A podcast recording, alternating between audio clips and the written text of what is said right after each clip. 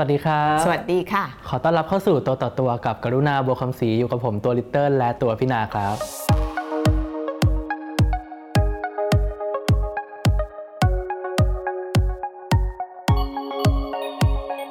มองหน้าอีกแล้ว หลังจากประสบความสำเร็จในการ ไม่มีคนด่า ว่าไม่แต่งหน้าออกรายการเนี่ย เราก็ทำอีกครั้งหนึ่งแต่ว่าวัวันนนี้นี้พี่นาเลยไม่แต่งเลยเออไม่แต่งเลยแต่ว่าเติมคิ้วมานิดหนึ่งแล้วก็เติมลิปสติกนิดหนึ่งแค่นี้ก็สวยแล้ว แล้วก็ไป convince โน้มน้าวให้ลิตเติ้ลถอดเสื้อถอดสูททซะเออ ก็เป็นรายการใหม่เนาะเราก็ทำไปบ่นไปปรับไปนะใช่ก็หวังว่าจะถูกใจมากขึ้นเรื่อยๆ แล้วก็ feedback กันมาได้นะคะวันนี้เราจะมาดู ภาพประท้วงกับมีมของเมียนมากัน ที่เมียนมานะใช่ โอเคคือที่เราจับเรื่องนี้มาคุยกันเนี่ยเพราะว่ามันมีปรากฏการณ์ที่น่าสนใจ ในการชุมนุมที่เมียนมา คือมันมีแบบเรื่องมันเยอะมากอะ่ะคือพี่อ่านจนแบบ จนจะฝันหัวเป็นจะแตกหัวจะแตก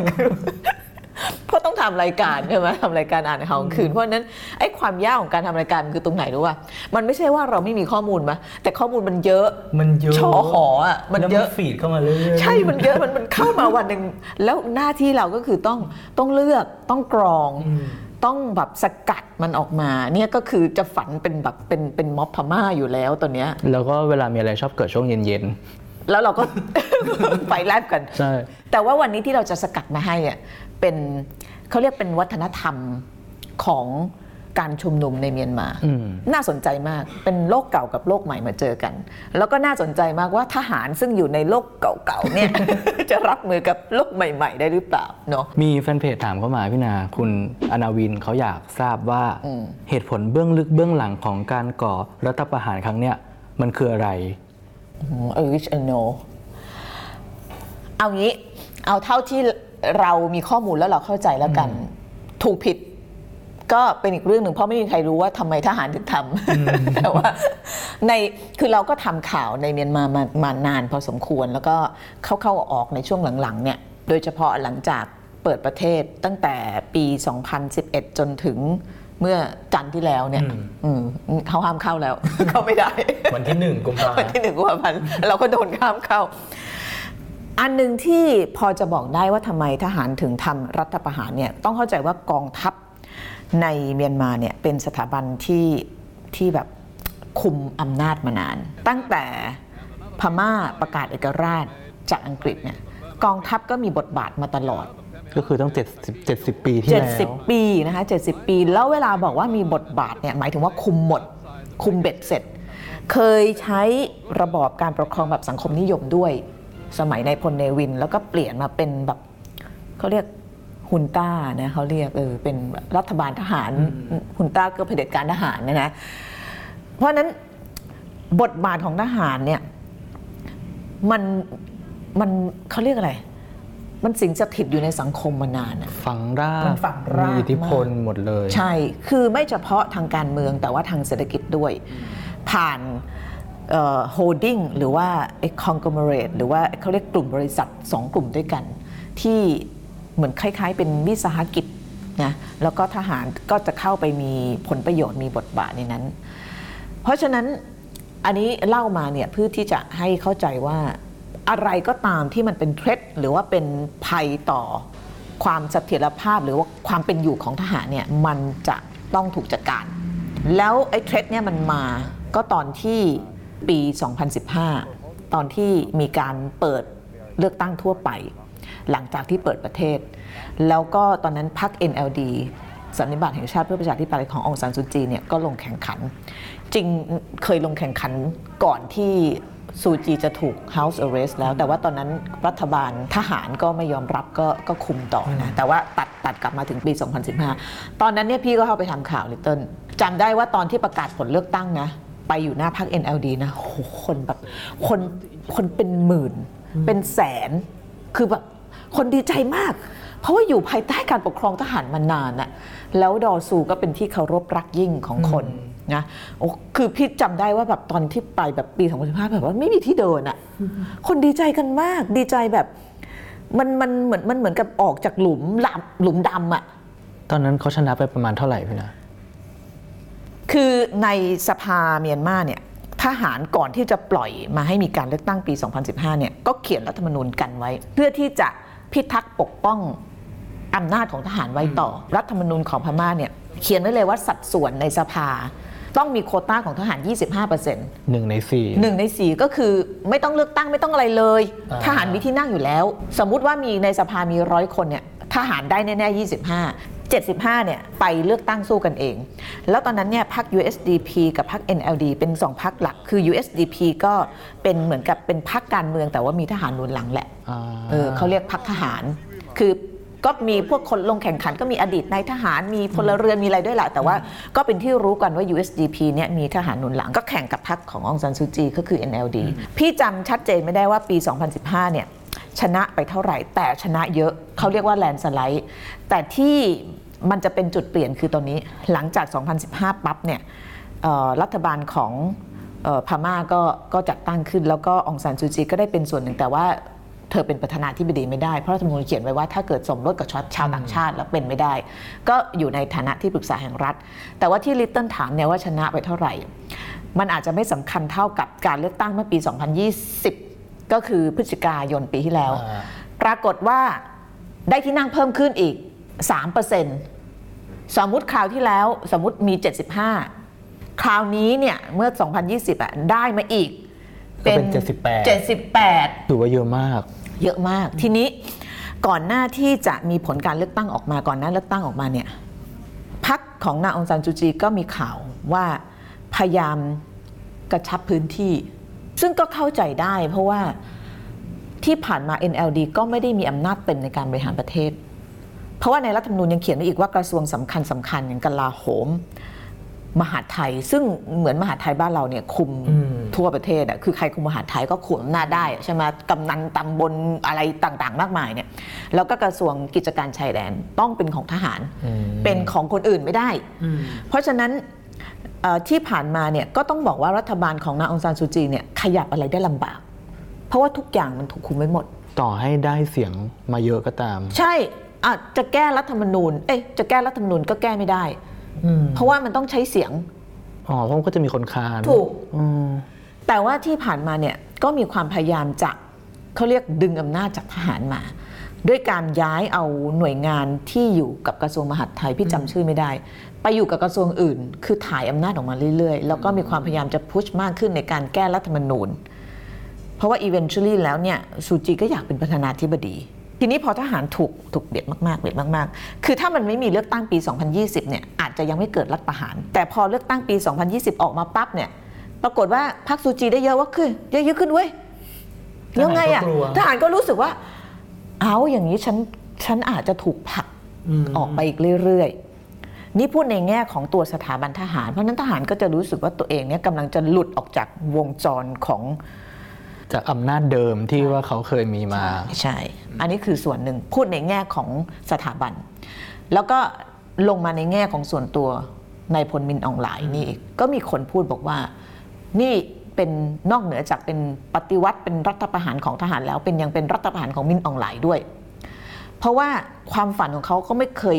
หลบซ่อนว่าอยากเป็นประธานาธิบดี แล้วจะเป็นได้เนี่ยก็ต้องผ่าน การเลือกตั้ง ทีนี้ไอ้ USDP เนี่ยมันแพ้ แล้วโอกาสที่มินอองไลน์จะเป็นประธานาธิบดีมันมันก็ไม่มีใช่ไหมคะมันก็บอกว่าเอาก็รวมกันสองเหตุผลทั้งปกป้องสถาบันทหารแล้วก็ตัวเองด้วย แล้วที่สำคัญก็มีการวิเคราะห์ว่ามินอองไลน์เนี่ยก็มี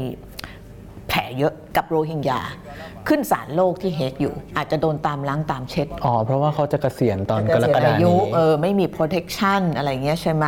แล้วกับองซานซูจีก็อาจจะเชื่อถือไม่ได้ทั้งหมด เพราะว่าเขาก็ององซานซูจีก็เล่นการเมือง เพราะฉะนั้นมันก็ผสมปนเปกันไป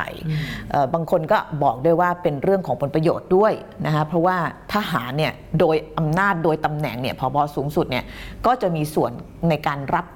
เงินประโยชน์ ที่เขาบอกว่าก็เป็นการรับมาตั้งนานแล้วก็คือถูกกฎหมายผ่านในพวกคอนกร o เรตต่างๆไอ้วิสาหกิจต่างๆ ของทหารเนี่ยมันก็ผสมปนเปไป แต่ว่าอันนี้คือภาพรวมที่ทำให้เกิดการยึดอำนาจ โดยที่เขาอ้างว่ามีการโกงเลือกตั้ง ก็กกตก็บอกว่าไม่มีก็ยังไม่มีหลักฐานนะพี่นาอาทิตย์หนึงเออพี่เคยไปดูเลือกตั้งตอนปี 2015 นะโกงเลือกตั้ง มันก็คงคือ ความผิดพลาดในการเลือกตั้งมันก็คงมีอะแต่ประเภทไอ้โกงเนี่ยมันถ้ามันถ้ามันมโหฬารมันต้องมีหลักฐานสิ 8 ล้านเสียงมันจะมันต้องมีอะไรออกมาบ้างแล้วอะเนาะแล้วก็ล่าสุดพอมีทหารออกมาอ้างว่าโกงอะบนโซเชียลเขาก็เลยออกมาระดมแคมเปญกันแล้วว่าแบบฉันเลือก NLD นะ อย่ามาบอกว่าฉันโกงเสียงของฉันมีค่า คือโกงไม่โกงเนี่ยนะดูได้จากที่คนออกมามเอาเป็นว่ายังไงทหารก็ต้องหาเหตุผล แล้วเหตุผลที่จะทำรัฐประหารเนี่ยมัน เอาเหตุผลอะไรอะใช่ไหม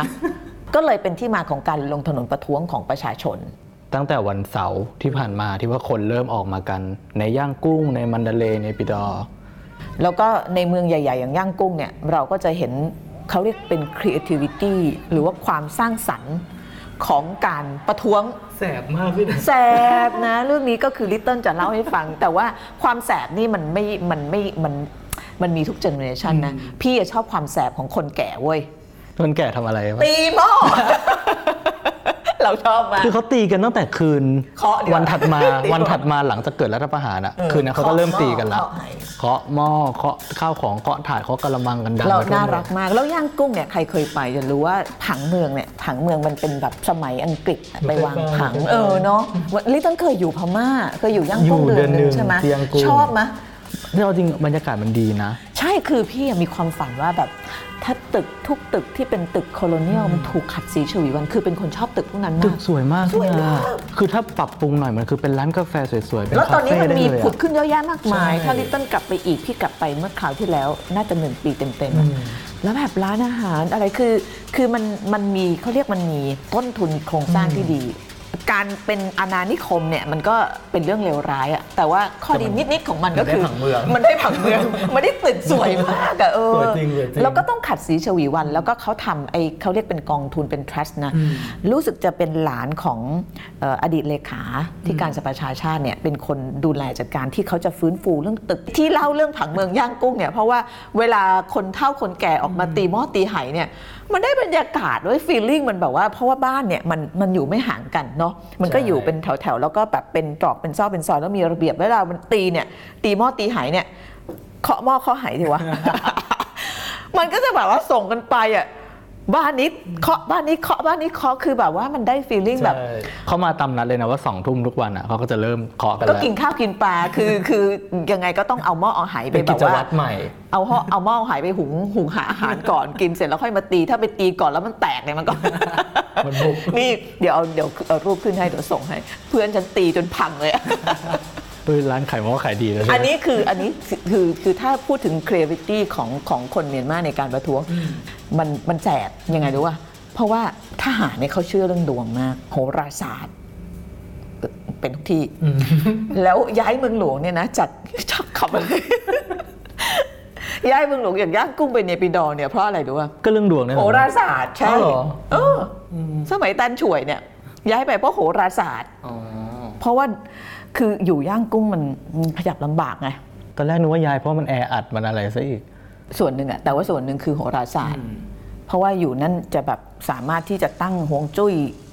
แบบได้แบบโล่งๆกว่า แล้วถนนก็แปดเลนเลยนะเป็นเดวิโดโล่งแต่รถไม่มี เพราะฉะนั้นคนแก่คนเฒ่าก็เลยใช้วิธีเคาะหม้อเคาะไหอืมแก้เผ็ด เชื่อดวงมากใช่ไหมเคาะหม้อเคาะไหขับไล่พูดผีปีศาจเพราะรู้ว่าวิธีนี้จะทำให้เจ็บใจ ใช่ใช่ แต่วิธีของของเออคนรุ่นใหม่เนี่ยก็เจ็บแสบไม่แพ้กัน แต่ไม่แน่ใจว่ามันจะเข้าไปถึงกระดูกของทหารหรือเปล่า เพราะพี่ว่าเคาะมอเคาะไหอาจจะได้ผลกว่า แต่อย่างน้อยก็ทำให้เรื่องราวเนี่ยไปถึงคนนอก อาจจะเป็นคนต่างชาติหรือว่าเป็นคนคือรุ่นที่ใหม่เราด้วยวิกันเคราะห์กันเนี่ยนะกับลิตเติ้ลเมื่อสักครู่เนี่ย คือเอาเอาไปก่อนว่ามีอะไรบ้างเสร็จแล้วเราค่อยมาบอกว่าทำไมเด็กรุ่นใหม่ถึงใช้วิธีการให้ดูกันเออว่ามีใช่อะไรจะให้พี่มีอะไรนาดูบ้างความแสบของผู้ประท้วงชาวเมียนมา ต้องเรียกว่าแสบนะ อันนี้ยังมีอะไร ธรรมดาอยู่เขาก็จะแต่งคอสเพลย์เป็นแบบซูเปอร์ฮีโร่ อันเนี้ยนี่มันมนุษย์เลยวะเนี่ยกัปตันอเมริกากัปตันอเมริกานี่เหรอนะนี่มันกัปตันย่างกุ้งมาเนี่ย ใช่เพราะว่าเขาเอารูปซูจีเนี่ยมาติดที่โล่อ่า อันนี้มันก็สื่อเป็นนัยว่าแบบเหมือนแบบซูเปอร์ฮีโร่อยู่ข้างประชาชนอะไรอย่างเงี้ยอ่าอันนี้ก็มีสไปเดอร์แมนก็มีนะ แล้วสไปเดอร์แมนเขียนว่าอะไรอันนี้เขาล้อเลียนโปสเตอร์หนัง เพราะว่ามันเคยมีโปสเตอร์หนังรุ่นนี้ออกมา อ่าอันนี้ อ๋อ some people should not be born ใครบางคนไม่ควรจะเกิดมา นี่มันถุงยางอนามัยเหรอ ใช่ คือเขาเอารูปมินออนไลน์เนี่ยมาแปะกับโลโก้ดูเล็ก เพื่อบอกแล้วว่าดูเล็กซ์ไม่ได้รู้เรื่องอะไรด้วยใช่ไหมไม่รู้เรื่องเลยแต่บอกว่าใช้ถุงยางนะ เพราะว่าคนบางคนเนี่ยไม่ควรเกิดมา วงเล็บเพราะว่าเกิดมาแล้วทำรัฐประหาร ถ้านายพลคงจะโมโหเหมือนกันเนาะถ้ารู้นี่คงโกรธไปขนาดนั้นเนี่ยใช่ ไอ้แบบเนี้ยเขาเรียกเป็นมีม เป็นมีมที่เขาใช้กระจายกันบนโลกออนไลน์ มีมก็คือแบบว่าภาพแบบ เป็นภาพที่ สื่อถึงนัยยะบางอย่างอืมเป็นเชิงตลกก็ได้เสียดสีก็ได้เออซึ่งเราเห็นลักษณะนี้เนี่ยในในการประท้วงที่เมืองไทย อันนี้อันนี้อันนี้หนูก็ไม่ค่อยเก็ตแต่น่าจะมาจากการ์ตูนเบนเทน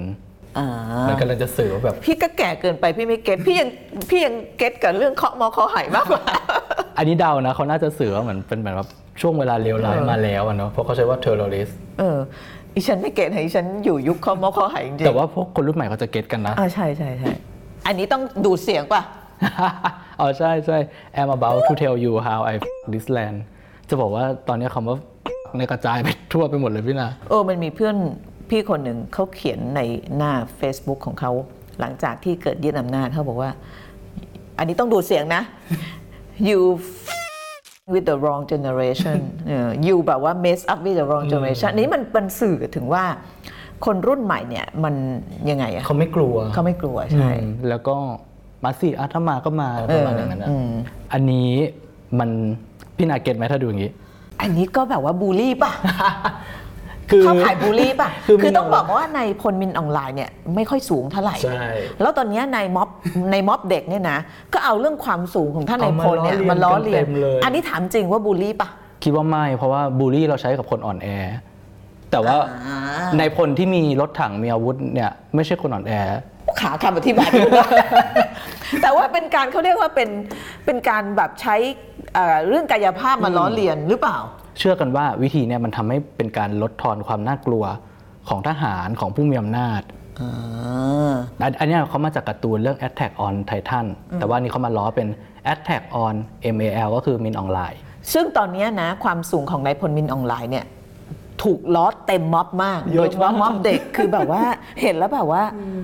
อันนี้ต้องเล่าว่ารีวายเนี่ยเป็นการ์ตูนที่ตัวเล็กในเรื่องเขาก็เลยมาเทียบกับรีวายว่าแบบเนี่ยนายอ๋อพลรีวายตัวเล็กสุดแต่ว่านายพลก็ยังตัวเล็กยังกว่ายังเทียบกว่ารีวายอีก นี่ฉันไม่ get เลยนะไอ้มุกพวกเนี้ยถ้าไปคงงงอะแต่ว่าพออะไรแบบนี้มันแชร์บนโลกออนไลน์อะคน get ปุ๊บเขาก็จะแบบจะส่งต่อๆกันไปพี่นาแล้วมันคนก็เลยเขาได้มองผลเขาหายเขา get มาเนี่ย ไม่ get หรอก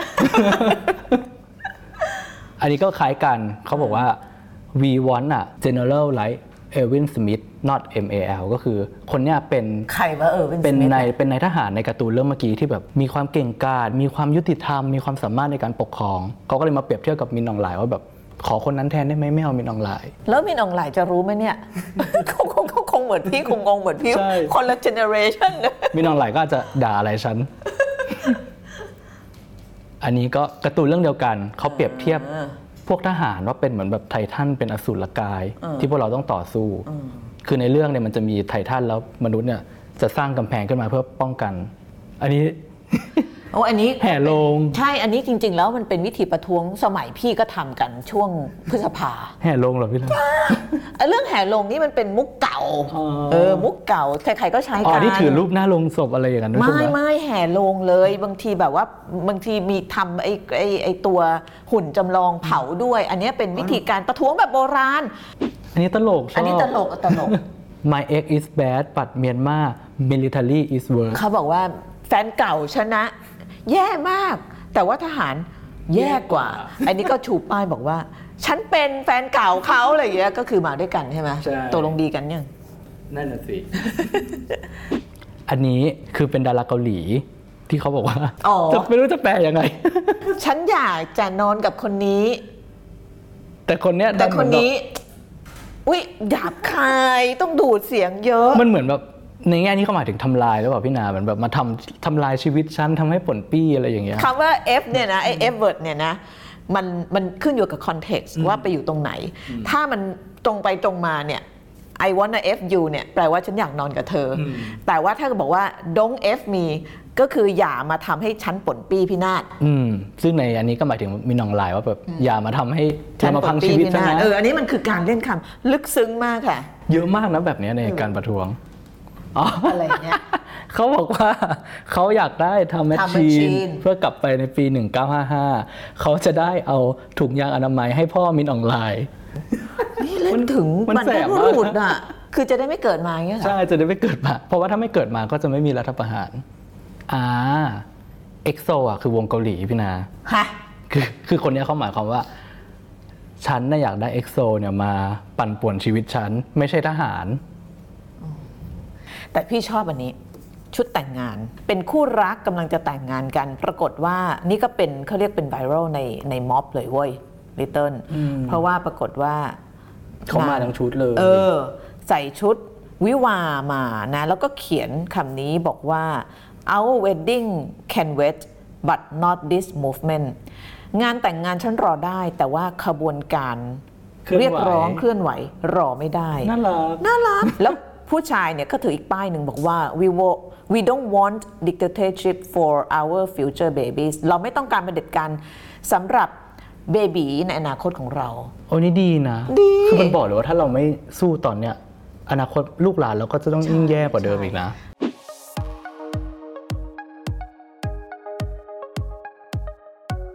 เราเห็นปรากฏการณ์นี้เนื่องจากคนที่ออกมาจำนวนมากจำนวนหนึ่งเนี่ยเป็นพวกคนรุ่นใหม่ ซึ่งคนรุ่นนี้เนี่ย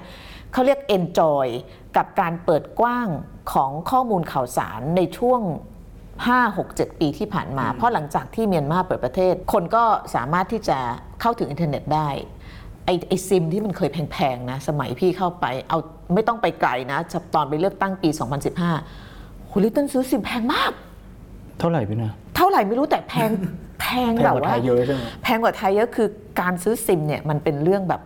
มันเป็น luxury แล้วหลังจากนั้นเนี่ยก็มีการแข่งขันเรื่องของบรรดาบริษัทอินเทอร์เน็ต คือเปิดกว้างมากขึ้นพอเขาเปิดให้พวกธุรกิจพวกอะไรเข้ามาเนี่ยมันก็ต้องทำให้ตรงนี้ถูกลง ตอนนี้คนพม่าครึ่งประเทศเนี่ยมีอินเทอร์เน็ตใช้ เพราะฉะนั้นเด็กรุ่นนี้ก็ก็ถึงแม้จะโตมากับรัฐบาล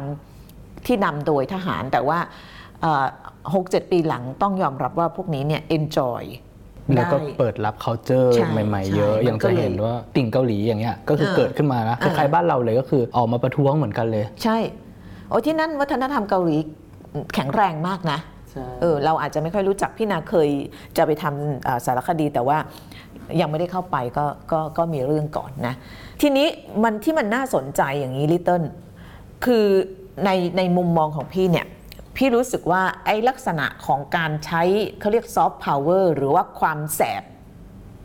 ใช้ไอ้ไอ้ไอ้ culture ใหม่ ๆ อย่างเรื่องเคป๊อปหรือว่าอะไรพวกเนี้ยมาเนี่ยมันเห็นในในเมืองไทยกับในเมียนมา แต่ว่าพี่ไม่เห็นในฮ่องกงเด็กฮ่องกงไม่ค่อยมีอารมณ์ขันแบบนี้ ดูเขาจริงจังเนาะเด็กฮ่องกงจริงจัง ดูประท้วงก็ดูคือปประระท้ท้ววงงจคืริองเออประท้วงแบบว่าประท้วงแบบๆบุกอะเมอคือ อาจจะเป็นไปได้ว่าทุกคนเนี่ยรู้รู้เรื่องฮ่องกงรู้จักฮ่องกง เพราะฉะนั้นสิ่งที่ที่เด็กในเมียนมาทำเนี่ยก็คือการบอกกับโลกภายนอกว่าอะไรเกิดขึ้น ซึ่งวิธีที่มันมี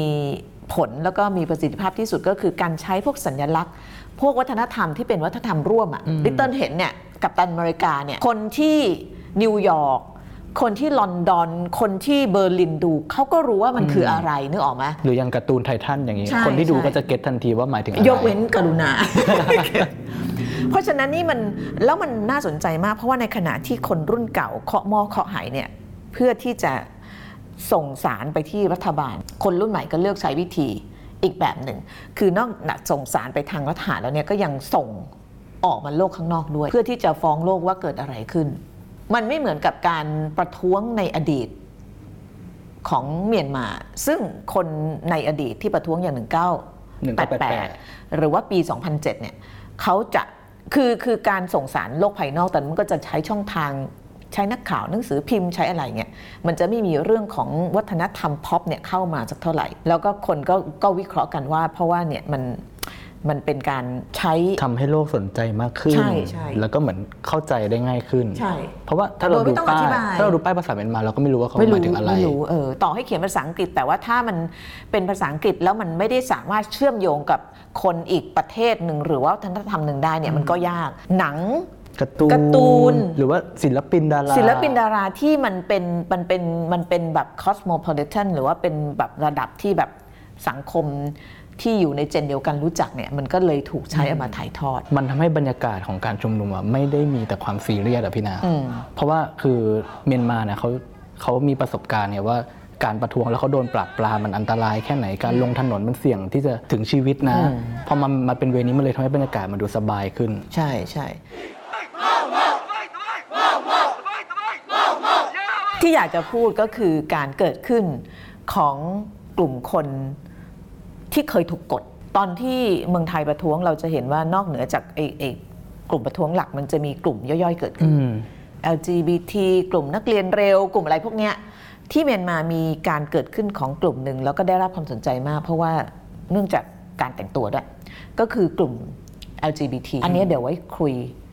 คราวหน้าดีกว่า เพราะว่าเรื่องยาวเรื่องเรื่อง LGBT ในสังคมเมียนมามันมันคอมเพล็กซ์มันซับซ้อนมากมากกว่าบ้านเราเยอะ แล้วก็ พอพี่นาเห็นภาพของเอ่อ LGBT ที่ออกมาประ LGBT ท้วง ออกมาเนี่ยเราแบบ เฮ้ย มันแบบมันมีนัยยะอะไรบางอย่างที่มันเอามาคุยได้ เพราะว่าเรารายการรอบโลกเนี่ยเคยไปทำเรื่อง LGBT ที่นั่น มันมีกฎหมาย ตั้งแต่สมัยเป็นอาณานิคมของอังกฤษแล้วยังใช้อยู่อะคือผิดกฎหมายอะ งี่เง่ามาก เออเที่ยวมากเพราะฉะนั้นการออกมามันเหมือนกับ การบอกว่าเฮ้ยดิม o คร a ซีหรือว่าประชาธิปไตยเนี่ยมันบรอดหรือว่ามันกว้างขวางมากกว่านั้น กว้างขวางมากกว่าการแบบเลือกตั้งในสภาการมีรัฐบาลทหารไม่ทหารต่อให้มีรัฐบาลพลเรือน แต่ว่าดิม o คร a ซีมันก็ไม่เรียวจนกว่ายูจะเห็นทุกคนเนี่ยเท่าเทียมกัน ซึ่งกลุ่ม LGBT ในเมียนมาเนี่ยถูกกดมาตลอด เล่าปิดท้ายนิดหนึ่งสมัยที่พี่ไปทำเรื่องนี้เนี่ยพี่เจอกับอ่ออองเมียวมินจริงเป็นเพื่อนกันแต่จำชื่อไม่ได้อองเมียวมินเนี่ย เขาเป็นผู้นำนักศึกษาตอนปี 1988 ตอนสู้กับนายพลเนวินอะแล้วก็ปรากฏว่าตอนที่ถูกปราบอะเขาก็ต้องถอยร่นมา คือตอนนั้นเนี่ยพวกนักศึกษาพม่าก็ต้องถอยร่นออกมา แล้วก็จับปืนต่อสู้ใช่ไหมปรากฏว่าเขาไปหลงรักกับผู้นำนักศึกษาอีกคนหนึ่ง ก็คือเป็นคู่เกย์ปรากฏว่าถูกจับได้ แล้วก็ในกระบวนการประชาธิปไตย ของนักศึกษาพม่าที่เรียกร้องตรงนั้นเนี่ยก็ลงโทษเขาด้วยการส่งแฟนเขาเนี่ยไปรบที่แนวหน้าแล้วก็เสียชีวิต แม้กระทั่งกระบวนการประชาธิปไตยก็ไม่ยอมรับ ใช่ คือเขาไม่คิดว่าไอ้ความเท่าเทียมของคนเนี้มันเป็นส่วนหนึ่งของประชาธิปไตยเว้ยอืมซึ่งเรื่องของเอออองเมียวมินก็มีเพื่อนพี่อีกคนหนึ่งเป็นเป็นอเมริกันเป็นฝรั่ง คือจินนี่ขออภัยนะ พูดเรื่องจินนี่ก็ทำเป็นหนังสารคดี ชื่อ This Kind of Love เออแปลกเนาะแปลกเพราะนั้นเดี๋ยวเดี๋ยวคราวหน้ามาเล่าเพราะว่า เราได้เห็นการขึ้นมาของกลุ่มคน อันนี้รวมถึงกลุ่มชาติพันธุ์ด้วยนะ ที่ในแง่หนึ่งเนี่ยก็ถูกกดทับอยู่ เพราะฉะนั้นการเรียกร้องประชาธิปไตยหนนี้เนี่ยเราอย่างที่บอกเนี่ยมันไม่ได้เห็นคือหลักๆ ใหญ่ๆเนี่ยมันมันประท้วงการยึดอำนาจอืมแต่ว่าเราเห็นการคนที่ถูกกดทับเนี่ยหลาย ๆ กลุ่มอเออกอมาขึ้นมาใช่แต่อย่างน้อยมันก็มีศัตรูคนเดียวกันแหล้วเนาะถึงถูแม้กว่าตจะอนนี้ตอนนี้ใช่ตอนนี้ใช่ ก็น่าสนใจนะอะเดี๋ยวไว้ต่อรอบไปหน้าต่อรอบหน้ายังมีเรื่องเล่าอีกเยอะเลยนะคะสำหรับเรื่องประท้วงที่เมียนมา วันนี้ใช่ลาไปก่อนค่ะ สวัสดีครับสวัสดีค่ะ